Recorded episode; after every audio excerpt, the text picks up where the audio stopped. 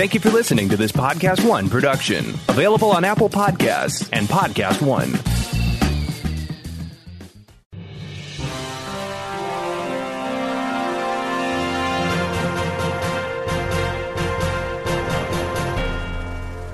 Happy Thursday, everybody, and welcome to episode 48 of the Sneider Cut. I'm your dapper host, Jeff Sneider, senior film reporter at Collider.com. And unfortunately, I think we have to start this week's show with the terrible, just terrible news uh, from Friday night about um, Chadwick Boseman's passing. Uh, man, I was thrown for a loop on this one. I was watching um, the Kevin Smith Chris Jericho Schmoedown match, and had watched it like with my dad and his girlfriend in the in the living room, and I left my computer uh, running upstairs in my bedroom. Um, I'd been watching the undercard Ben Bateman versus Andrew Guy beforehand up there and when I went back upstairs after the Smith Jericho match, and, and, it should have been, you know, it should have been a celebratory night, you know, that the Schmoedown had pulled off this really cool event and, and it had been super entertaining. And I looked in the chat and I saw RIP Chadwick Boseman. I was like, what? Like, is that some kind of a joke? Like, what do you mean? Um, and then I went to my email and there wasn't anything. Uh, the trades had not gotten on it yet. So I was like, is this, this can't be legitimate, right? And I and then I googled Chadwick Boseman dead, and you see the TMZ article, and, and I mean, I I practically dropped the computer. I was just like, wow. Um, I mean, obviously, you know, the thoughts of, of the future and well, what happens with, with Black Panther? What happens with Marvel? Like, the, you know, those are our natural thoughts to have, but they, they weren't top of mind on Friday night. Um, it was really just like what a tremendous loss. And like this guy was 43 years old. I mean, that's young. I thought my mother died at 61, and I thought that was young. I mean, to be 43 and and he had his whole career in front of him, his whole life in front of him. Like he was just getting to be the king, really. Um, and it really just goes to show you that you don't know what anybody is dealing with at any given moment. I mean, uh, obviously, you know, he he had looked sick for some time, and and you know, I think it. I don't know when it was April maybe when when a, a photo surfaced, and, and people were like, oh, is this is he doing something for a role? Is this a new diet regime? Like we just had no idea, and it sounds like neither did anybody else really. I don't think um, his co-stars knew. Uh, I don't think it was like an, an, open secret in Hollywood. It wasn't one of those things.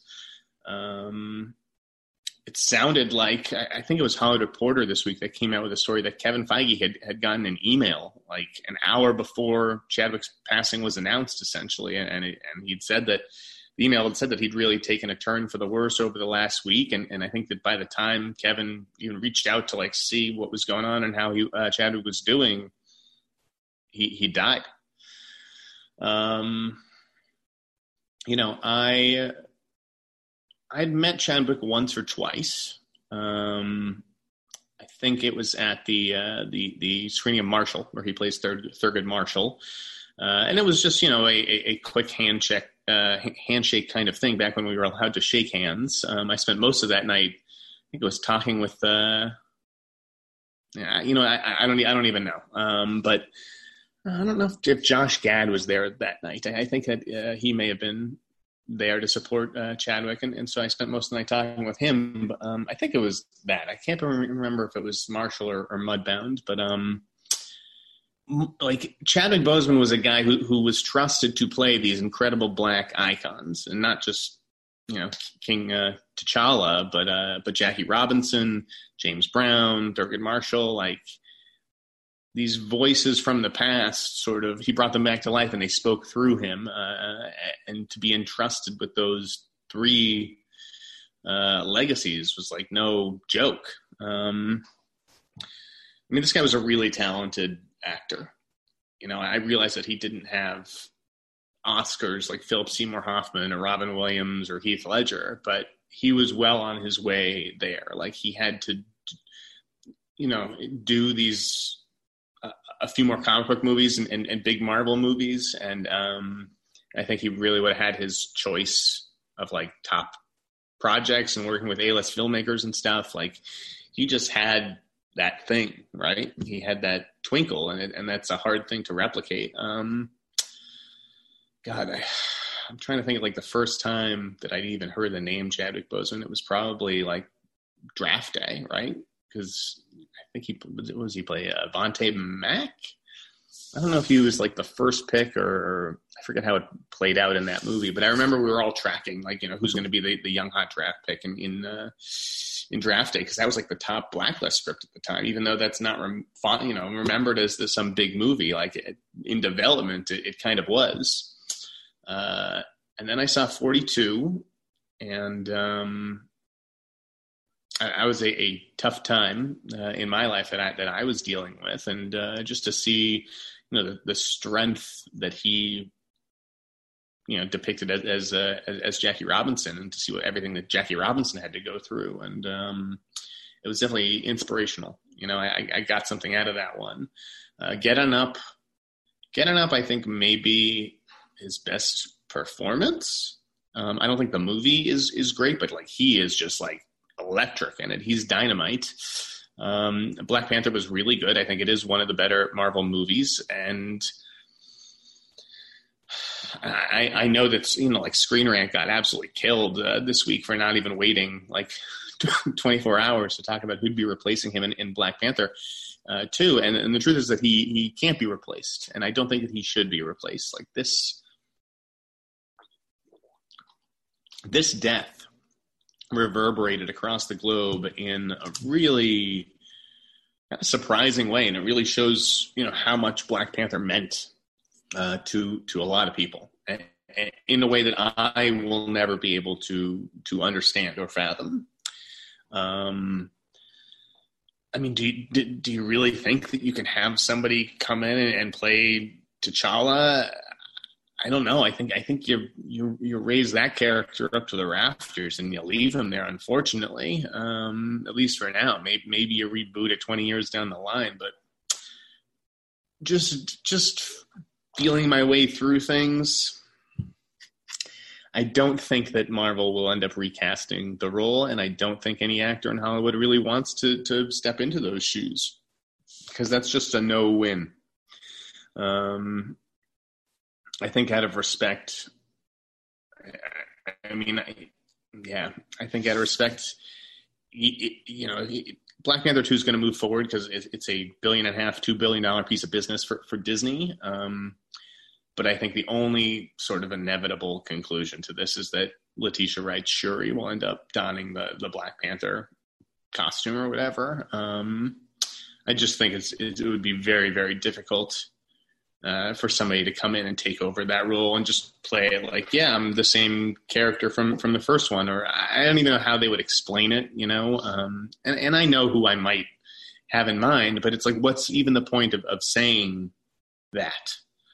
Um, not to mention, you know, Chad, Chadwick was 43, but he looked significantly younger, and so when I think of his replacements, you know, I think younger, and so you know that would change the entire trajectory of, of sequel versus prequel or whatever. Like, can you really find like a 40, 40 45 year old African American guy who, who, who looks like like Chadwick, um, who who is already a, a, star? And I don't, yeah, I just don't see it. I just don't see it. Um, and Marvel's already sort of doing the prequel thing with Black Widow, so I don't see them turning Black Widow two into a prequel and, casting younger. Um, so many like you know eligible black stars are already in that first film playing different characters too. So I just not not to dwell too much on the Black Panther two of it all because because that's just morbid. Um, but I, I don't really see a way forward for that film besides just upping up. Uh, sorry, upping Letitia Wright. Um, you know what what what came out in the days afterwards. Uh, I think it was really moving and, and, a testament to the kind of person that Chadwick was. Uh, you know, you saw saw him going to all these hospitals and, and children's hospitals and, and, talking to kids with cancer, and like the whole time he had cancer. That is pretty heavy. Um, I mean, just what a guy! And, my heart goes out to obviously his his friends, his his family. Uh, you know, I, I didn't know because you know we knew that he had been engaged, um, but there wasn't like real reports of like a wedding. So I didn't know if he if it was one of those situations where maybe he got married like last week as he sort of saw the end was near. Um, uh, you know, the same way that like my brother and my sister-in-law got married, like you know, in front of my mom as she was passing. You know, the, the, wedding was planned for the following summer, but they wanted her to to see it, so they had a ceremony by her bed. Um, I think I read somewhere though that that Chadwick tied the knot late last year, so it was not like a last minute I'm dying wedding. Um, it sounds like he, he got to enjoy, you know, uh, several months with his uh, new, new, bride.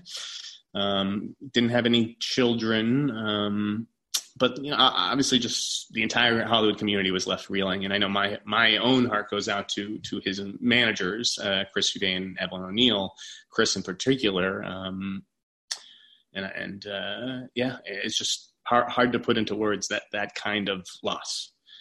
And uh, I think we'll be feeling this one for a while. Like just the tributes that uh, that everybody wrote were really moving. Uh, Ryan Coogler's was was great. Uh, Letitia said something. Kevin Feige, like just politicians from across the spectrum. You had Kamala Harris. Uh, sorry, that, that's how I used to pronounce her name, Kamala Harris. I'm I'm learning. I'm learning. Uh, Kamala Harris and Joe Biden. Um, uh, they they both said something like the.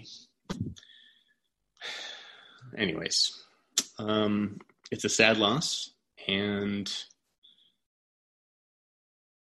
he'll be missed he, he left a, a, great body of, of work, and, uh, and the nice thing about this business uh, is that the work lives on, and there will be there are, there are generations of, of black children who aren't even born yet, and they will be watching Black Panther 20, 30, 40 years from now, which is uh, really cool to think about. Um, but yeah, my heart goes out to anybody who, who's sort of suffering in in silence. And then, of course, that was Chadwick's choice. He he could have gone public, but that's not the way he wanted to handle things. And, and uh, you know, we have to respect that. Um, yeah, the, the, the, insurance issue was an interesting one, but I, I think uh, I saw the trade sort of explain it that insurance is more of a thing that, that indies deal with. Studios kind of uh, assume that risk.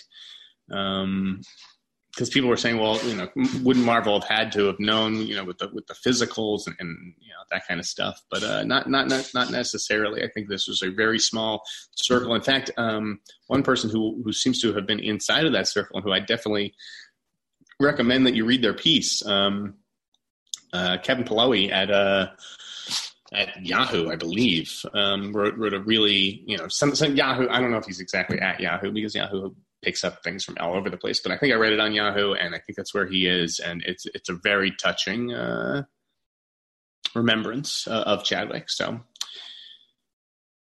R.I.P. Rest in power, and uh, and we'll move it along. Uh, this morning, I announced an Army of the Dead prequel. This is a story that I'd been on for about six months. Yeah, that's right, since early March, and then a press release materializes out of the blue uh, yesterday from from Netflix uh, saying we can post it in the morning. Um, yeah, don't don't know if I if I loved that, uh, but you know what? That, that's how it went down. Um, so, anyways, this is a prequel. It's going to be a multi-language prequel. It's like an internationally flavored project because you know if there's a zombie outbreak in Las Vegas, which is where Army of the Dead is set, uh, you know it would stand to reason that there's zombie outbreaks all over the place uh, around the world. So, um, so Zack Snyder has turned to one of his actors from Army of the Dead, Matthias Schweighöfer, and he's going to direct and produce this prequel, and it's going to follow his character. So I, I don't know what size role he has in Army of the Dead. If it's a it's, if it's a big role or if it's a smaller supporting role that they just saw a lot of potential in. Um, and then there's going to be an anime series. And the anime series is called Army of the Dead Lost Vegas, and that's going to follow. It's like the origin story of how Dave Bautista's character and a, and a few other uh, supporting characters got to be in that situation that they, that they find themselves in. Um, I mean, Zack Snyder obviously has a very passionate, rabid fan base, and so I think it's smart of Netflix to get into uh, business with him. Or I mean, they're already in business with him, but to expand the business they have with him into a, a proper universe, so to speak. Um, I mean, it all depends on whether the movie is good or not. If it's another sort of mediocre ex- extinction project power old guard level project then who really cares about you know the way that the universe is is being expanded but uh i really like dawn of the dead i think it's one of snyder's better films and so i'm kind of excited to see him back in zombie territory particularly with dave bautista who, this this project just seems so up his alley um yeah, the and so and so Shay, Hatten is going to be uh, writing both of these things. He wrote, you know, the the original Army of the Dead script with uh, with Zack and Joby Harold, I believe. So yeah, we're not going to see this until next year. Obviously, Netflix is is way out in front of, of this. I don't know why this week it became real as opposed to six months ago, um, or whether they were just getting too many calls from all over the place about it, and so they, they felt the need to announce. But uh, you know, I just like, why is this? I don't know. If I, if I was Warner Brothers, I, I would have. Uh, I don't know how Army of the Dead wound up at Netflix in the first place. Really thought Warner Brothers would have kept him in the family, but I guess after all the Justice League drama, it was time for for Zack to go off and make a movie somewhere else. Um, yeah, not not too much else to say in, about Army of the De- Army of the Dead until I really see a, a, trailer or something more substantial to get the to get just to get a feel for the tone. Scream Five announced a new cast member this week. We'd already covered uh, Melissa Barrera and uh, Jenna Ortega, and I told you that they were probably going to be playing sisters. And you know that Scream, which is a very traditionally white franchise, uh, was probably going to you know diversifying quite a bit um, with the, with this new young cast. Jack Quaid, very white, white bread guy. Uh, you know, you know him as Huey on The Boys, and I don't like. I, first of all, I'm a big Jack Quaid fan. I I, think he's charming. Um, I really I never saw Plus One. I've heard absolutely great things about that movie. I'm pretty. I don't know. You know, I don't have any of this confirmed, but I'm pretty sure he's going to be playing Melissa Barrera's boyfriend, who like works alongside her at some kind of big box store or something. Uh, yeah, I think he's really just described as like a nice guy, but it's always the nice guys that you got to watch out for, particularly in the Scream franchise. Um, yeah, but again, if if I'm right about the role, it just sounded very Huey esque. You know, like he's such a nice little boyfriend character on on the boys. Uh, I just don't know that. I mean, I know why Jack Quaid would want to be a part of a big franchise, but I wonder if this is actually like a villain. If if he is the killer or one of the killers, and this is a chance for him to sort of embrace his inner villain, much like his father Dennis Quaid did in The Intruder last year. or maybe both the sisters are killers, or maybe the killer hasn't even been cast yet. Who knows? Maybe nobody dies in Scream. Maybe it's just a comedy. No. Um, I'll say though, if he's not the killer, he's a great red herring because it's just that face is just so innocent. He reminds me of like a cross between Mickey from Scream Two and and I guess Stu from from the original Scream. Like he's because uh, he's not like a, a heartthrob really. He's no Skeet Ulrich. Meanwhile, you've got you know these three new cast members, and then you've got uh, David Arquette and Courteney Cox. Where is Neve Campbell? Neve Campbell was reported to be in talks for this movie in early May. Okay, now, like I know that deal making can, can take a long time. I've been doing this for a really long time, but a supporting role in, in this kind of movie when we're talking about Neve Campbell, it's not like we're talking about cutting, you know, making Leonardo DiCaprio's deal or something. Uh, I don't know if there's if there's something brewing there. Like, is it about the money? Is it about the role? Are they are they rewriting the script so that uh, you know to give her a bigger part or a better part? I just think it's very concerning that uh, Neve Campbell has yet to close a deal. Oh, it's my father. Hello, father. Handing me notes on the show. Going to Braintree. We'll be back soon. What, what is my father doing in Braintree? We're going to find out next week on the Sneider Cut. Bye, Dad. Jeez. Can't he tell I'm in the middle of talking to my audience? Uh, so yeah, Neve. The, the, fact that Neve Campbell's return has not been officially announced or confirmed yet is is cause for concern. I wonder, you know, why is she dragging her feet? Is it a, a, financial thing or is it a script thing? Because I wouldn't be surprised if Neve was just like, yeah, this is not what I sort of had in mind or, or where I saw my character going or how I saw her story ending. I don't. Again, I don't know how big the roles are. Like, because uh, we'd heard, like, let's say with like Jurassic uh, World Dominion or whatever the hell it's called. Um, we've heard significant roles for Sam Neill, for Laura Dern, for Jeff Goldblum. We we don't know the size of the roles in in uh, in Scream Five. And so this is I'm just going to throw this out there because everyone at Collider loved it when I threw it out there, even though they were also like horrified. What if? Okay, because Scream is known. How did Scream become known? Think about it. It became known besides for like you know the movie trivia within a movie or, or, multiple killers became known for its opening scene with drew barrymore because they marketed this big movie with drew barrymore wasn't a big movie back then but she was the biggest star right she's you know at the front of the trailer and everything and then they killed her off 10 minutes into the movie what if what if dewey and gale and sidney prescott all get killed in that opening reel. That would be kind of amazing. Uh, and I would love to see the Scream franchise do that. I'd love to see it shock us like that. Um, it could even throw us a, a little fake out. But I do want to see them get back to being scary and horror and less jokey comedy. Not, yeah. I just don't have very fond memories of like Scream 4 or Scream Three, really, for that matter. It's not that it's not that I didn't like those movies. I just think Scream and Scream Two are sort of in a class by themselves. And Scream is in a class of its own, obviously. Um, elsewhere, elsewhere in genre news, Adam Driver signing on to star in the horror movie 65 over at Sony. This is going to be directed by Scott Beck and Bryan Woods, the writers of A Quiet Place, and produced by Sam Raimi.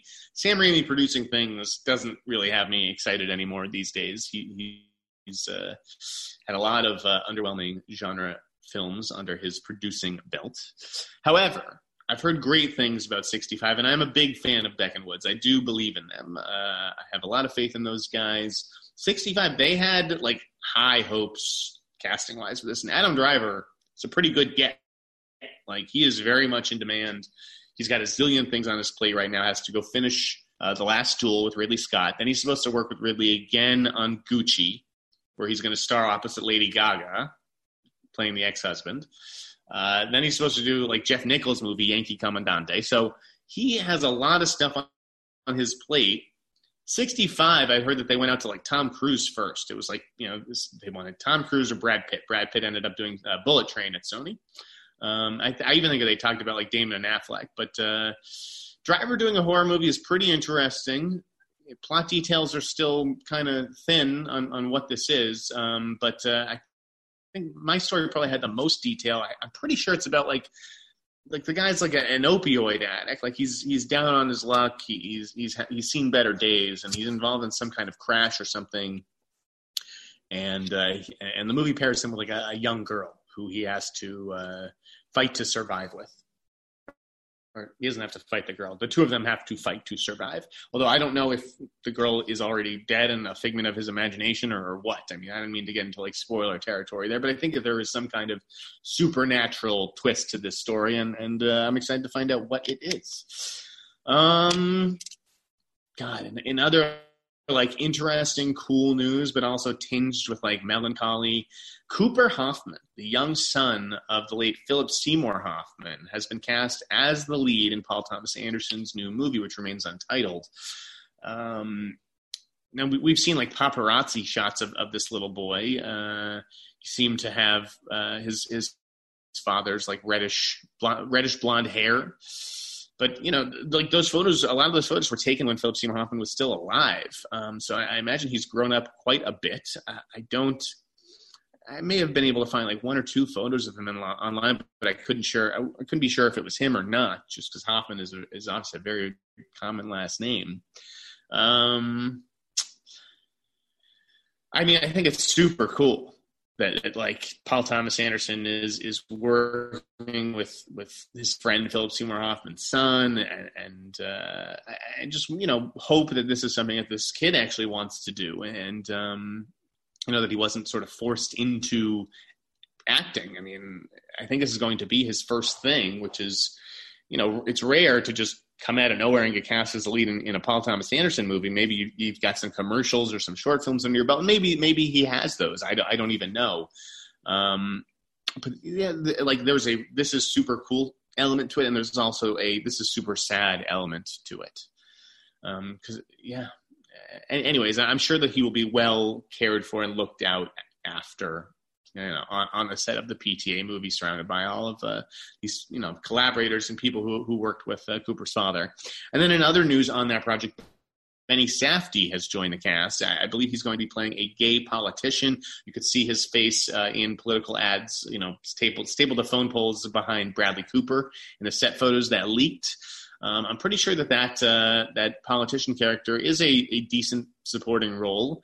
Um, and you know, I, I, think that there's something interesting about Benny Safdie on screen. Maybe it's because he doesn't look like a traditional movie star. He looks like a real person. Um, you know, maybe that makes him a little bit more interesting uh, in, in in my eyes.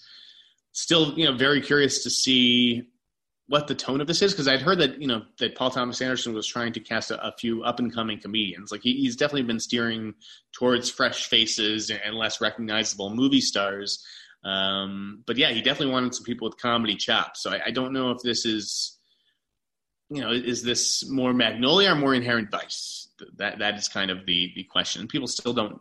You know, I still don't know what the plot is. Like I know it's about a little boy and who's a child actor, um, or you know maybe not a little boy, but a, a teenager. Um, but yeah, you know what happens to the teenager, that that kind of thing. But you know, I like being surprised by Paul Thomas Anderson stuff, and uh, I'm not looking to blow up anybody's spot on that one.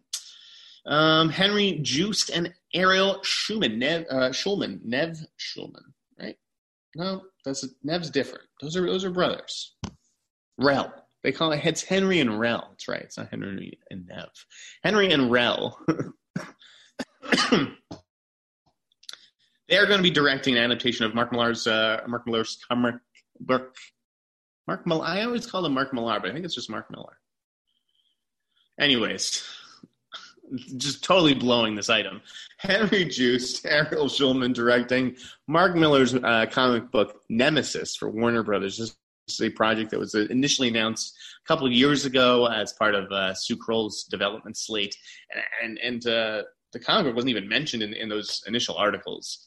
So and like I read actually, you know, I, have I read that comic book. I, I read very few comic books, but I read Nemesis and I kind of love Nemesis.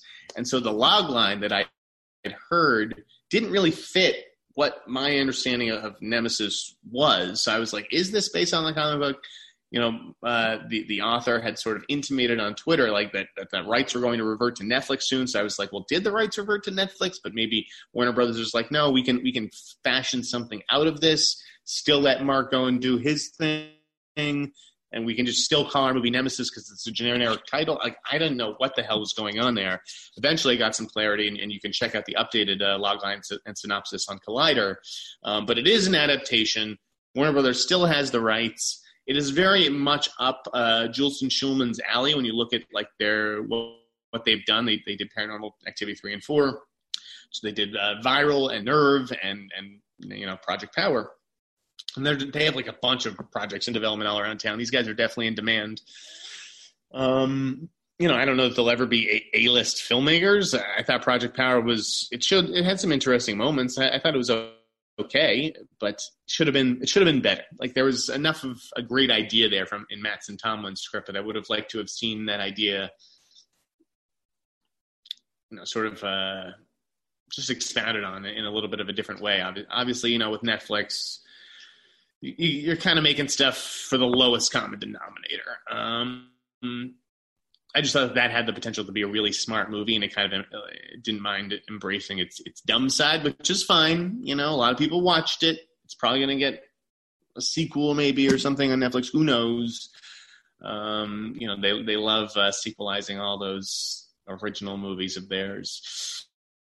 Um, I think these guys are are a decent fit for this. I, I would have liked maybe guys who went a little bit darker because Nemesis is really dark from what I remember, but um, it's it's not a bad hire at all. Not you know like these guys know what they're doing. Uh, I just want to see if they can take their game to the next level because Nemesis is a comic book that that uh, deserves that. It merits that. Um, Haunted Mansion is getting another movie from from uh, Katie Dippold, the writer of Ghostbusters. I mean, that balanced the supernatural with, with humor, and it was family friendly. And even though I didn't care how the Ghostbusters movie uh, care for how it turned out, uh, I can see why Disney makes this higher. Like you've got this interesting property, the Haunted Mansion. You haven't really done anything with it since the Eddie Murphy project uh, that was not terribly fondly remembered. You had Guillermo del Toro developing it at one point, um, but it sounds like maybe Guillermo's instincts were just a little bit too dark for Disney. He wanted to do it with Ryan Gosling, who has pretty dark instincts himself, I think, if you look at his directorial debut and just some of the music that he makes. So clearly, that that iteration just did not work for Disney. Um, it just languished in development. How now they're moving forward with Katie Dippold. I, I, think there's a lot of interesting mythology to mine. Uh, you know, from the Haunted Mansion. Um, yeah, it, it, makes sense to me uh, why why Disney would, would turn to that attraction and and uh, try to turn it into a movie. Um, what doesn't make sense is the X Files is doing an animated comedy. Like, so it's like the X Files meets the Office meets like it's it's just. I never thought that I would see the X Files as an animated comedy. Right. It's it's it's that stuff meets the other guys, right? Because this is about like the B team. It's not like it's going to be Mulder and Scully uh, anime in animated form with like David Duchovny and Gillian Anderson. And really, I, I think that that would have been amazing if, if you could have done that, but I don't see why that those two would have done it. Um, so this is about like the JV team, the guys who are not getting the calls on the big cases that, that they bring in Mulder and Scully for. This is for more like ridiculous, silly stuff. Like there, there's a, a ghost masturbating uh, on, on the in the parking lot. Like I, I don't know if that's the kind of stuff that they're going to be looking into on this show. Uh, I just did not see this one coming. It's weirder, weirder than just about anything that I saw on the X Files. Um, I did not, you know, I, I, started watching the X Files when I was a kid, uh, and I really liked those those, you know, early seasons. Like there was one about uh, like, ever anything like about like a parasite taking over someone's body and they're like the host there's one about like a, an arsonist like a, a, fire guy. That was like one of my favorite episodes. But once it got into like cigarette smoking man and, and the three nerdy guys or whatever the hell they were no uh, i was out. That was stupid. Um, so hopefully they just i mean i guess this is an animated comedy so it's not like they're going to stick to anything from the original series. The tone's going to be completely different. The characters are completely different. They're just using the name. Whatever um, the Brutalists. This is this is a project that's a little bit more up my alley. This is from Brady Corbet, uh, who did Childhood of a Leader with Robert Pattinson, and, and then Vox Lux, which I was a big fan of. I uh, really liked Vox Lux with Natalie Portman. I thought Raffey Cassidy was great in that. Jude Law just had a, a certain style, and, and the first like twenty minutes of that movie or whatever, when you know, with the school shooting, like I love the terrorist attacks and the way that they're staged in in Vox Lux. Brady Corbet is, is a very high-minded kind of artsy fartsy director, um, but I like his his sensibilities, and he got a hell of a cast for this project, The Brutalist, which is like about it's like an, a period drama of an architect and gets hired by like this wealthy dude. Anyways, Joel Edgerton is going to star, and it's like I I love Joel Edgerton on screen. I think he's a really really good actor. Um, you know, obviously he's been busy like writing and directing and producing of late, but it's nice to see him sort of come come back to the big screen on something with something like this. Uh, Marion Cotillard. This, this is like um, what the hell was that? Uh, fucking magic movie that James Gray did, right, with Jeremy Renner and, and Joaquin Phoenix. Like, I, I, just get the same kind of vibe. I think it's that that's the kind of stuff that Marion Cotillard is uh, drawn to. Anyway, they're going to play husband and wife. Mark Rylance is the the wealthy guy, the wealthy client. Uh, so that's two Oscar winners right there. And then you got a support a great supporting cast with people like Sebastian Stan, Vanessa Kirby, like I, am definitely intrigued by uh, the Brutalist, which which reunites Brady with his Vox Lux producers Andrew Lauren and DJ Gugenheim, buddy of mine. Um, Cop Shop, Joe Carnahan and Frank Grillo teaming back up, but this time they've got a legit movie star with them. They've got Gerard Butler, and this is like about. I don't even have the log line in front of me. Was some generic thing where you know a police station is turned into a, a battleground, and there's a bounty hunter and a hitman and a cop, and it's just like blah blah blah blah blah. Gerard Butler, Joe Carnahan, sign me the fuck up, right? I mean, Cop Shop, read the room. This is not. Uh, I don't know if if cop movies or movies with cops in the title are going to do terribly well uh, in, in the coming year. But listen, there's always going to be an audience for these kinds of movies. If it's about dirty cops, all, all the better. Um, I love I love the idea of, of Gerard Butler and, and, Grillo teaming up. Like the, they're listen, they're two legitimate action stars. I, I, have a soft spot for Frank Grillo, always will. have a spot, soft spot for Joe Carnahan for that matter. Um, and even though I'll be honest, I did not like Boss Level at all. I'm just not a fan of time loop movies, so that's, that's nothing personal. Uh, I, I, can totally get behind this. I, I watched uh, rewatched Narc with Dad a couple weeks ago. It totally holds up. If you haven't seen Narc, track that one down. A couple HBO things moving and shaking this week. Sphere, they're doing a, a, a series on that uh, Michael Crichton movie with Sharon Stone, Dustin Hoffman. I was never a big Sphere guy, but I can totally see this becoming HBO's next Westworld, but underwater. And then we broke a story this week that HBO is developing an adaptation of New York Magazine's, excuse me, Luminary podcast, uh, Tabloid, The Making of Ivanka Trump. Now it's very early days in this project. They don't even, you know, there's no casting, there's no director or anything like that. Um, but listen, it's news. I mean, when you got Trump in the name, it's news. And I know the network probably would have loved that I had held that story, but I had it on good authority. I had the confirmations that I needed. So we decided to post. I mean, listen, if you, it's like I, I am not a fan of, of studios that sort of are embarrassed by studios, networks, whatever, that are embarrassed by the stuff that they're making. Uh, and you could kind of tell, like, how much HBO, it's, it's just like John Oliver and Bill Maher, like, railing a, a, against the Trumps. Um, so it's like, it's like a big part of their business model. And so now they're going to be making money off the Trump family name. I just felt like like that's why they didn't want to necessarily confirm anything or um, you know, offer offer any kind of statement. Plus, it was like the the RNC, so like you know, it's just like not great timing. And I and I appreciate all of that, but it's like, listen, if you if there are contracts and uh, and, and you have identified this podcast for development and and you've put a few executive producers on it, like that's newsworthy at that point. So that is why I reported that project at that stage. I'm surprised none of the trades picked it up. Like HBO is developing an Ivanka Trump series. I just want to be clear about that. Uh, nobody was interested. Why? Because it came from Collider A, and because it wasn't confirmed uh, officially B. It's very much true. Um,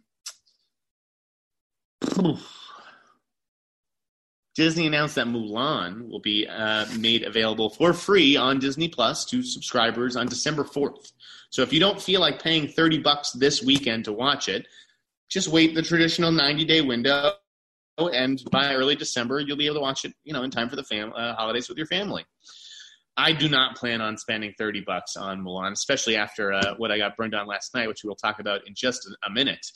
Um, I've heard it's I've heard it's really good. I mean, for the most part, yeah, I've, I've heard it's terrific. Uh, it'll be interesting to see whether it's an Oscar player this year. I mean, you know, Disney sunk a lot of money into it, like the below the line and everything. I'm sure the tech credits are excellent. I've heard the cinematography is a standout. It's got an original song in there that could be a player.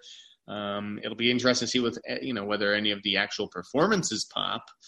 Um, but listen, I, am I'm, I'm definitely going to check out Mulan. I, I, I am interested in it. I just don't know that it's worth thirty bucks for me, or even begging Disney for a, a favor of some kind of free screening link. You know, like you, you got to choose your spots and uh, there de- there's definitely been some movies where I'm like I've been begging people for a link, and then there's others where it's like you know what, I'll let I'll let someone else ha- have that link. I, I don't need to uh, you blow a favor essentially on something where I'm like, eh, eh, I'll I'll catch it later. Um, God, a lot of stuff this week. Spencer Confidential 2. Collider announced that, uh, I think that came out of an interview with Peter Berg, that he is developing a sequel with Mark Wahlberg and Winston Duke. Makes sense. The movie got like 70 million views or something like that. Um, you know, Mark Wahlberg has a fan base, particularly here in Boston. I didn't mind Spencer Confidential. It was okay. It wasn't, you know, terribly memorable or whatever, but you know, a, a, another Boston movie with Mark Wahlberg, Winston Duke was good in it. They made an interesting team. Uh, I fun with Alan Arkin. So, sure, sure, Peter Berg, go for it. Although I do miss your action. Uh, you know, I, I kind of miss the, the lone survivor Patriots Day Deepwater Horizon Peter Berg, but I, I get it. You can't do that forever.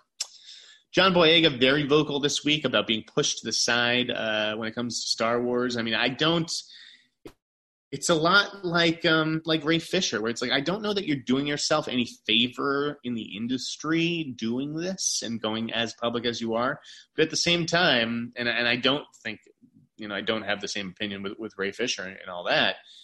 John Boyega isn't wrong.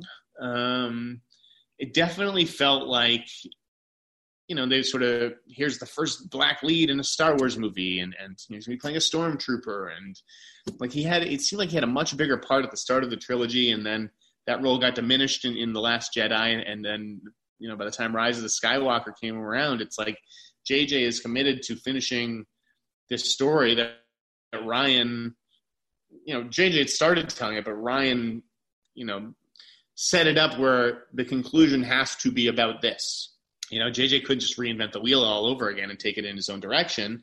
So, you know, he, tried to do right by that by that Finn character, but by that point, it's like the the, the you can just see the, the movie is about Kylo Ren and uh, and Rey. It's about Daisy Ridley and, and, and Adam Driver, and so John Boyega is like, well, they got all the nuance, and uh, they're just sort of using me as like a marketing thing, and and and like I said, he's not wrong, and, and I hope that other actors are cognizant of of that and, and being used that way in marketing materials. Like, I think it's great this push for diversity, but like, let's really commit to it. Then let's make these stories about these black characters, or you know, give them something to do rather than just you know st- stick their face on the poster to say, look, you know, we we met our quota or whatever. Like, it's just. um Again, I don't know if John Boyega went about it the right way, but I don't disagree with the message behind his words. Um, speak of Star Wars, here's a little interesting recasting. Kelly Marie Tran came on to replace the, the little girl who uh, was on stage at D23 for Raya and the Last Dragon. I think they had a young actress um, voicing Raya alongside Awkwafina, who I think is voicing the dragon, right? I don't know. But uh, Kelly Marie Tran has now, you know, she she's a, a fan favorite, well liked on the Disney lot, and so they brought her in to to do that. Feel terrible for that little girl, you know, whose name was announced out there, and uh, she was on stage at D23, super excited to be a part of it. Maybe they'll find another voice role for her somewhere in the cast. Maybe they'll find a different project for her. But uh, it's nice to see Kelly Marie Tran getting another uh, big movie over there, even if it's not live action. Um, Netflix announced a live action Resident Evil show, and guess what? I am. I don't care. I've never seen a Resident Evil movie. It's just not a franchise for me.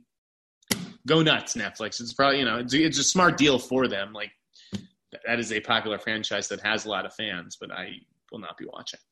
Uh, speaking of Netflix, Prince Harry, a lot of Netflix stuff. Geez, Prince Harry and Meghan Markle signing an overall deal. This was all part of the plan, wasn't it, Meghan? She was this kind of lower level, mid level, mediocre actress, um, you know, suitable for, for USA, USA and TNT shows and stuff like that. Now she's got a huge overall deal at Netflix. Why? Because of her, her marriage to Prince Harry. I just think it's so weird that like people are like, I'm so desperate to be a movie star, a TV star, have a you know standing in Hollywood that I'm going to recuse myself from the royal family and just throw my, my, my weight into that. I mean, I guess if she's just pursuing her dreams, like hey, more power to you. She met a guy who, who can make all those dreams happen and more. But uh, I don't know. It was just like you have this responsibility of sorts to, to the British people. I know that Prince Harry never asked for that; he was born into it. Um, she certainly knew what she was getting into when she started dating a prince. And then they're just like, you know what? Nah, fuck this. We're gonna go like be celebrities out in LA. It's just a little weird. Um, very curious what kind of stuff they're going to be developing. If it's going to be all royal family related, or I don't know. She's she's just not a very good actress. Hope I hope she's a better producer. Uh, Netflix also developing a, a Benioff and Weiss new fantasy show. Like that's going to be their big thing after Game of Thrones. It's not going to be that terrible HBO thing, Confederate, uh, Confederacy, whatever the fuck it was called. It's called The Three Body Problem. It's based on uh, three books, um, sort of like Chinese sci-fi fantasy stuff. Um, I mean, it sounded interesting. Sounded like you know the, the books have some real fans and that and that they do push the envelope and and uh, you know in terms of sci-fi and introduce some new elements. I just, you know, fan, that kind of stuff is just not for me. I didn't watch Game of Thrones. I don't really care about Benioff and Weiss. So, again, more more power to him. Schwarzenegger is doing some spy series. That's all I have in my notes. I don't know who the hell it's for. I don't know what the hell it's about. Arnold Schwarzenegger is coming to TV, guys. Get a bigger TV. Uh, Fresh Prince announced an unscripted reunion special HBO Max. Do we need all these reunion specials? Is this what we want? Is just casts of old TV shows getting together to, to shoot the shit. I mean, like I love the Wonder Years and 24, but like, do I really want to like? If you're like, oh, Jack Bauer's going to be talking to Tony Almeida and, and Nina and like President Palmer, I'm not tuning in for that reunion special. I just don't care. Maybe Freaks and Geeks, I might care, but I mean, Fresh Prince. I love Fresh Prince. I probably I've probably seen every episode of Fresh Prince. I don't care about about Will Smith talking to Alfonso Ribeiro. Give me a break. Um, welcome. The Blumhouse got a trailer. It's you know I, am I'm definitely curious about some of those, but it's also it also just seems like hey here's four movies that we couldn't really get distribution for, so we packaged them together, and here you go, Net, uh, Amazon, and, and now you get to create some event programming out of it. There's a reason those projects were sitting on a shelf and didn't go to Universal. Universal probably had right of first refusal, maybe. I don't even know. Uh, a, new, a new trailer came for Criminal season two. I didn't watch season one, or maybe I tried to watch one episode and I just couldn't get into it. Season two looks good. Like, I mean, I love that kind of stuff where it's just dialogue and people, two, two people talking in a room. I, I did a short film in college. I didn't make it, but I, I wrote it. It was called Justice, and it was about a, a black uh, cop and it's just him in the box, you know, interrogating a suspect. I, I pictured him as uh, Laurence Fishburne, and the killer in it got busted because uh, they found a, a nail clipping in a bath mat because the killer bite bit his nails. Uh, so that was the gist of, of the short. It, it re- just reminded me a lot of Criminal, which is again just like about the back and forth between a cop and a suspect. Um, so maybe I'll check that out maybe I've got so much TV to watch, guys. I've got screeners upstairs. I've got all of like Utopia or most of Utopia. I've got the Good Lord Bird at that Showtime series. So I've got my hands full. We got a trailer for the the Babysitter, Killer Queen. Didn't really care for the first Babysitter. Don't think I'm going to be watching this. I love it's just like directed by McG. Like that is not the same thing from like the McG of 10, 15, even, you know, 20 years ago or whatever. Like, yeah. The Mandalorian's coming out sooner than expected on October 30th. I'm looking forward to that. Again, you guys know I'm not a Star Wars guy at all, but I did like The Mandalorian on Disney Plus. Uh, big fan of season one. Excited to see where they take that story and character in season two. Um, a lot of trailers this week. No Time to Die dropped a new trailer today. It looks cool. We got a lot more, uh, a lot better look at Rami Malek's Safin, his villain.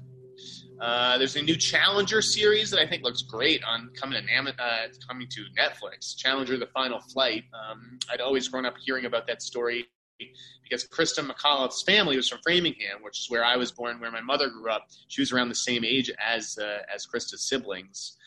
Um, that's, I mean, that that could be great, particularly for those who aren't familiar with the Challenger story. we saw a trailer for Quibi's Ty Sheridan series, Wireless, which is supposed to be some kind of groundbreaking thing because you can watch it, you know, in landscape mode and, and get the real series, and then if you flip it, you're getting the series from the perspective of his phone with like text coming in, and I mean, I, I don't know. I just tell me a story. Like you're getting too fucking bogged down in the presentation of it all. And look, we can flip it and do this, and we can watch it diagonally if you hold it at just the right angle. I don't fucking. I don't care. Just give me a fucking story. That's all I care about. Ty Sheridan, I like him. And this is Soderbergh, Side of Faith. Quibi's stuff is not like I didn't think you know if you're signing up to watch Kevin Hart and John Travolta in Die Hart, Die Hart delivered what I was sort of hoping for from it. Um, same with The Fugitive. I like The Fugitive. So like their shows are not terrible. Like The Stranger, Free Rayshawn. These are not bad shows. It's just the presentation. You got to get rid of this fucking quick bite shit. Get rid of it. I don't want to have to wait, you know, fucking till next week to catch the finale of something. Like, just make it all bingeable, or make it you know, one a day. It's, just the whole fucking schedule for Quibi. It's it's maddening. It's insane. The Glorias got a trailer. Didn't look that good. I kind of get why it didn't really have the greatest buzz. Um, Julie Taymor, very hit and miss. Obviously, she can do. You know, she, she creates some very powerful uh, visuals, but like Across the Universe was a horrible movie. Sorry. Um, and she's done a couple others where I was just like, what is this? Um, so you know, I've heard the Glorias works in, in fits and spurts. Uh, I, I, guess it's, it's going to be on Amazon, right? So it'll be free. Uh, check it out just to see if Julianne Moore is like an awards contender or anybody else in that cast. Uh, the boys in the band got a trailer this week. That's like based on the the famous gay play. I think it looks fun. I, I like that cast. Uh, it's like if you want to just spend an hour and a half, two hours with uh, with, with, some queens and um, yeah, like I said, I, I love Andrew Rannells and uh, and and Tuck Watkins, who you know they they had the thing on uh, Black Monday together. So they're together in this movie. You've got Jim Parsons, Zach Quinto, like all the big kind of gay names in Hollywood, from Ryan Murphy no less, and, and Joe Mantello. I'm down to check it out. You know, I'm that that sounds up my alley. Uh, the Stand had a little teaser you know, I'm really looking forward to the stand on CBS All Access. I guess I'm to have to go back to them for screeners on that one. God, that, that should be fun uh, negotiating with them. Um, I think it looks cool, but it wasn't a great tease. Just come out with a trailer. Come out with a full trailer and introduce these characters properly in the setup because I don't even know how long it was, whether it was a minute or 30 seconds, whatever the hell we saw. It just wasn't enough. And I was like, it looks, it just made it look forgettable. You got to make it feel epic. Uh, Possessor dropped an uncut trailer. We'll talk about that in just a second because I may have watched it last night. And then Dune, the Dune trailer is leaked. It's not going to come out until next week. I, you know, I saw the the the. I think it's like a minute and a half. It looked cool. You know, an amazing cast. Uh, and I liked that it was a little frightening. It was like, well, what's in the box? Like, you know, that line recalls Seven there's a line in the trailer that I believe says "What's in the box." Um, it looks cool. I just don't, you know, I, I, was not a fan of Blade Runner 2049. So, as beautiful as this looks and as great as the cast may be, it all is going to come down to the story. And the story uh, of Dune, from what I understand, is hit and miss for some people. I never saw the original with Kyle MacLachlan, so this will be totally new for me. But yeah, whatever. Um. All right, are we getting are we getting into the review time? And mailbag time, yes. Okay, reviews. So I did see Possessor last night, um, the uncut version. We're going to talk about it more closer to release. It totally worked for me. It was 100% up my alley. It delivered on the, the, the promise of the trailer. Just big fan of Christopher Abbott. I, I really like this guy. I know Adam Driver is sort of the, the guy who came off of Girls, but man, Christopher Abbott's been in his shadow for years. Like this guy he just has a look. Maybe it's a look because he, not that he looks like me. He's much better looking than me, but uh, he just feels relatable for me. I can see myself there. I can, and, and he burns with this kind of intensity, this this anger, and uh, I just like him. I just like Chris Abbott. I think he's going to be a big star, and and hopefully this you know gives him a little bit of a boost. Um, it is totally fucked up. I absolutely see why people came out of Sundance and were like, this thing should probably be NC-17. I don't know if this can even get a theatrical release.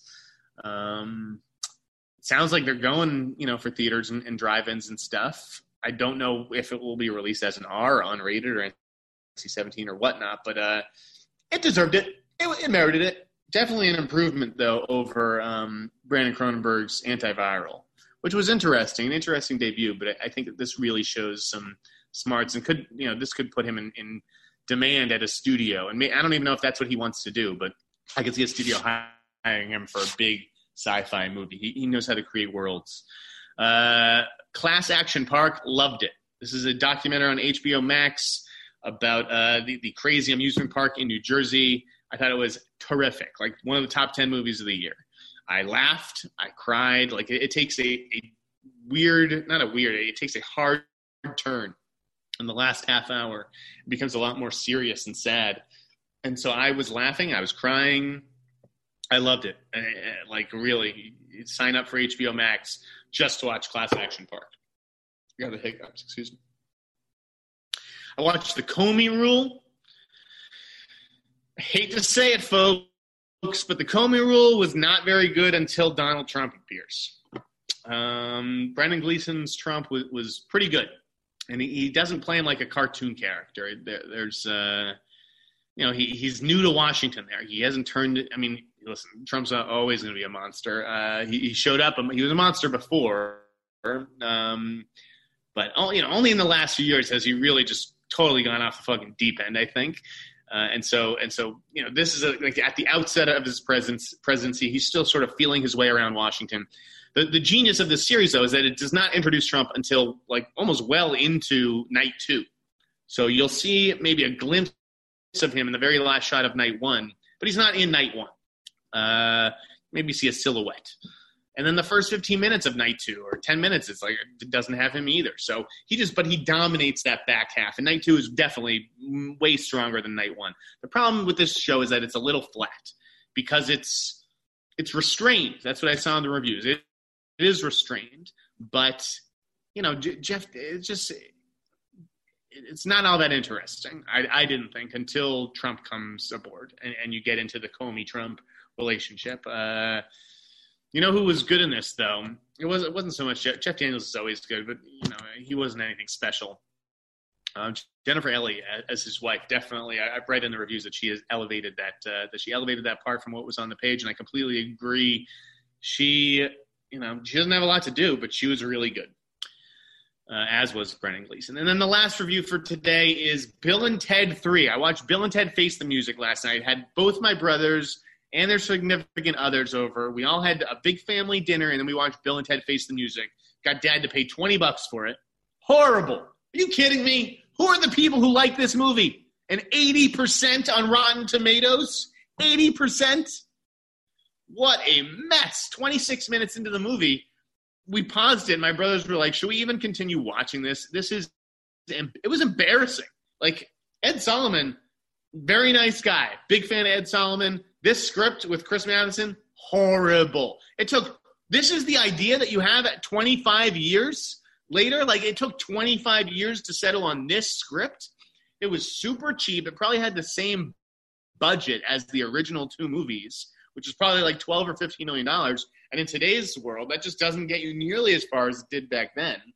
The the the uh, I mean, I'm not watching Bill and Ted for special effects and stuff like that, but the effects were so cheesy um, I'll tell you, I, I, did not care for the daughters at all. I know people were like, uh, you know, the daughters are the best part of it. Horribly miscast. Wasn't a fan of either one of them. Thought they were actively bad. Okay, and I like Samara Weaving for the most part. Can't you just hire two girl, uh, two young women who have like comedy backgrounds? These two just were not funny at all. Alex Winter is not a movie star. Just go stick to directing friggin' HBO documentaries. Like like loved you uh, back in the day as this character. They're way too old to be doing this. This movie should have been made 20 years ago. There's like nothing fun about it. The only stuff that I liked I love the, the song at the end. I did like the song, although I don't know how that would change the world. Uh, I liked when they were like in makeup. So when they're in giant muscle suits or they're in old age makeup, then it was fun. When it was just Bill and Ted, the normal guys out of the makeup, I thought it was so stupid. And if I was Keanu Reeves, I mean, man, what a like Alex Winter should be sending him the, the world's biggest fruit basket because the fact that Keanu Reeves did that in the midst of the run that he's having right now as John Wick just is mind blowing. This movie is a huge detriment to his filmography, and it totally soured me on the Bill and Ted characters. Like, I gave a whole speech last night down there about how great Excellent Adventure is and Bogus Journey is. This movie was a bogus journey, and you have to face the music that it was horrible. Sorry. No, you will get nothing else from me on this one. Nope. Um, real quickly, mailbag questions. We have about five minutes left in the show. From Will Dredulis, could the Snyder Cut actually destroy Zack Snyder's career if it comes out and is worse than the Justice League we got? I feel like it's a possibility no one is considering. I actually think no, you're, you're completely wrong, Will. There's no way it could be worse than Justice League. If this recut is worse than the original Justice League, I don't even know how that's possible. Um, but no, I don't think it's going to destroy Zack Snyder's career. Of course, we got landscapers now in the last few minutes of the show. Um, yeah, just Zack Snyder's going to be just fine. Will also says I saw on Letterboxd that Ethan Hawke joined Robert Egg- Eggers' next movie, The Northman. Haven't seen it reported anywhere. wasn't sure, how true it was. I have I have no idea. That does seem like a project that he would go and do. Um, it's tough to confirm news on that one. Uh, I think that you may see some actors move in and out. Uh, you know, that, that project and that cast was announced a long time ago, and obviously a lot of things have changed since then. So we'll see. Derek Walker Jr. says, I was just wondering if you'd heard any updates in regards to HBO Max and Roku striking a deal. No, I haven't, although they should really get on that ASAP so that more people can watch Class Action Park, uh, which is performing very well for them. And then also with uh, with them moving forward on Scream Five, would I be interested in remakes if I know what you did last summer in Urban Legend? Uh, so you know, I talked about Urban Legend last week that they have already started casting on that uh, with Katherine McNamara and Sydney Chandler, Kyle Chandler's daughter.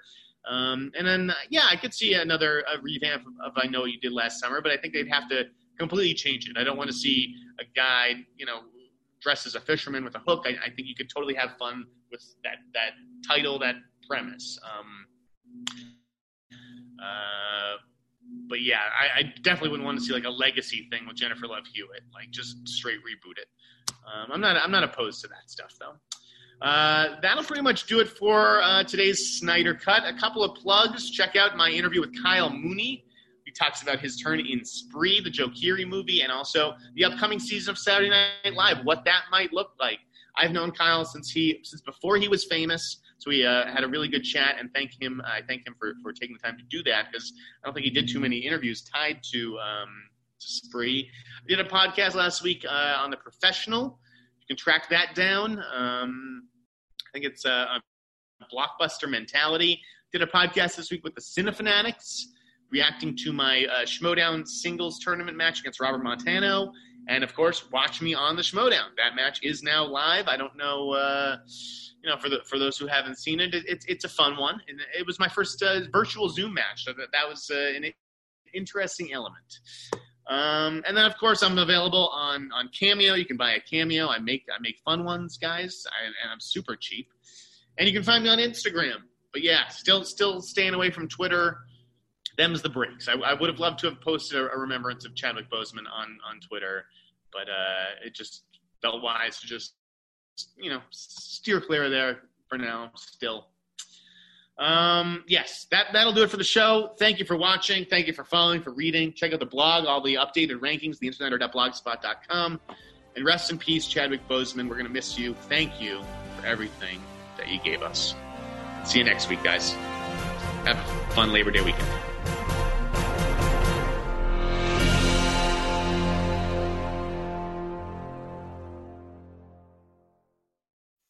It's that little Chico Pitbull, Mr. 305, but it said Mr. Worldwide. You already know what it is. Listen to my new podcast from negative to positive. Subscribe today. Now, part of the things that we're doing over here at negative to positive is encouraging people to change their lives, change the things that are within their power. I want to thank our good friends at KFC for helping me bring this to you. Feed your whole crew with KFC. Let's go. I can get the KFC bucket of chicken and you know, that's fire. Now, Babu, you know that You could get that mac and cheese, that mashed potato, gravy, those biscuits. Now that's that's trouble right there. That is fire right there. You know, on negative to positive, we always talking about striving and achievement, and and the Colonel Sanders story is is a story that inspired me since I was ten years old. Look how life comes full circle. Now I'm talking about Colonel Sanders and Kentucky Fried Chicken and how much I love it. Listen to my new podcast from negative to positive. Check out the vodcast. Subscribe today. Apple Podcast, Podcast One, Spotify. Orangutans. They're beautiful, playful, and majestic, and disappearing. Every day, as many as 20 orangutans vanish. They starve to death when their homes are destroyed or are killed when they stray into villages in search of food. International Animal Rescue is fighting for the survival of the critically endangered orangutan. But we can't do it without you. Please visit internationalanimalrescue.org and help us save orangutans before it's too late. That's internationalanimalrescue.org.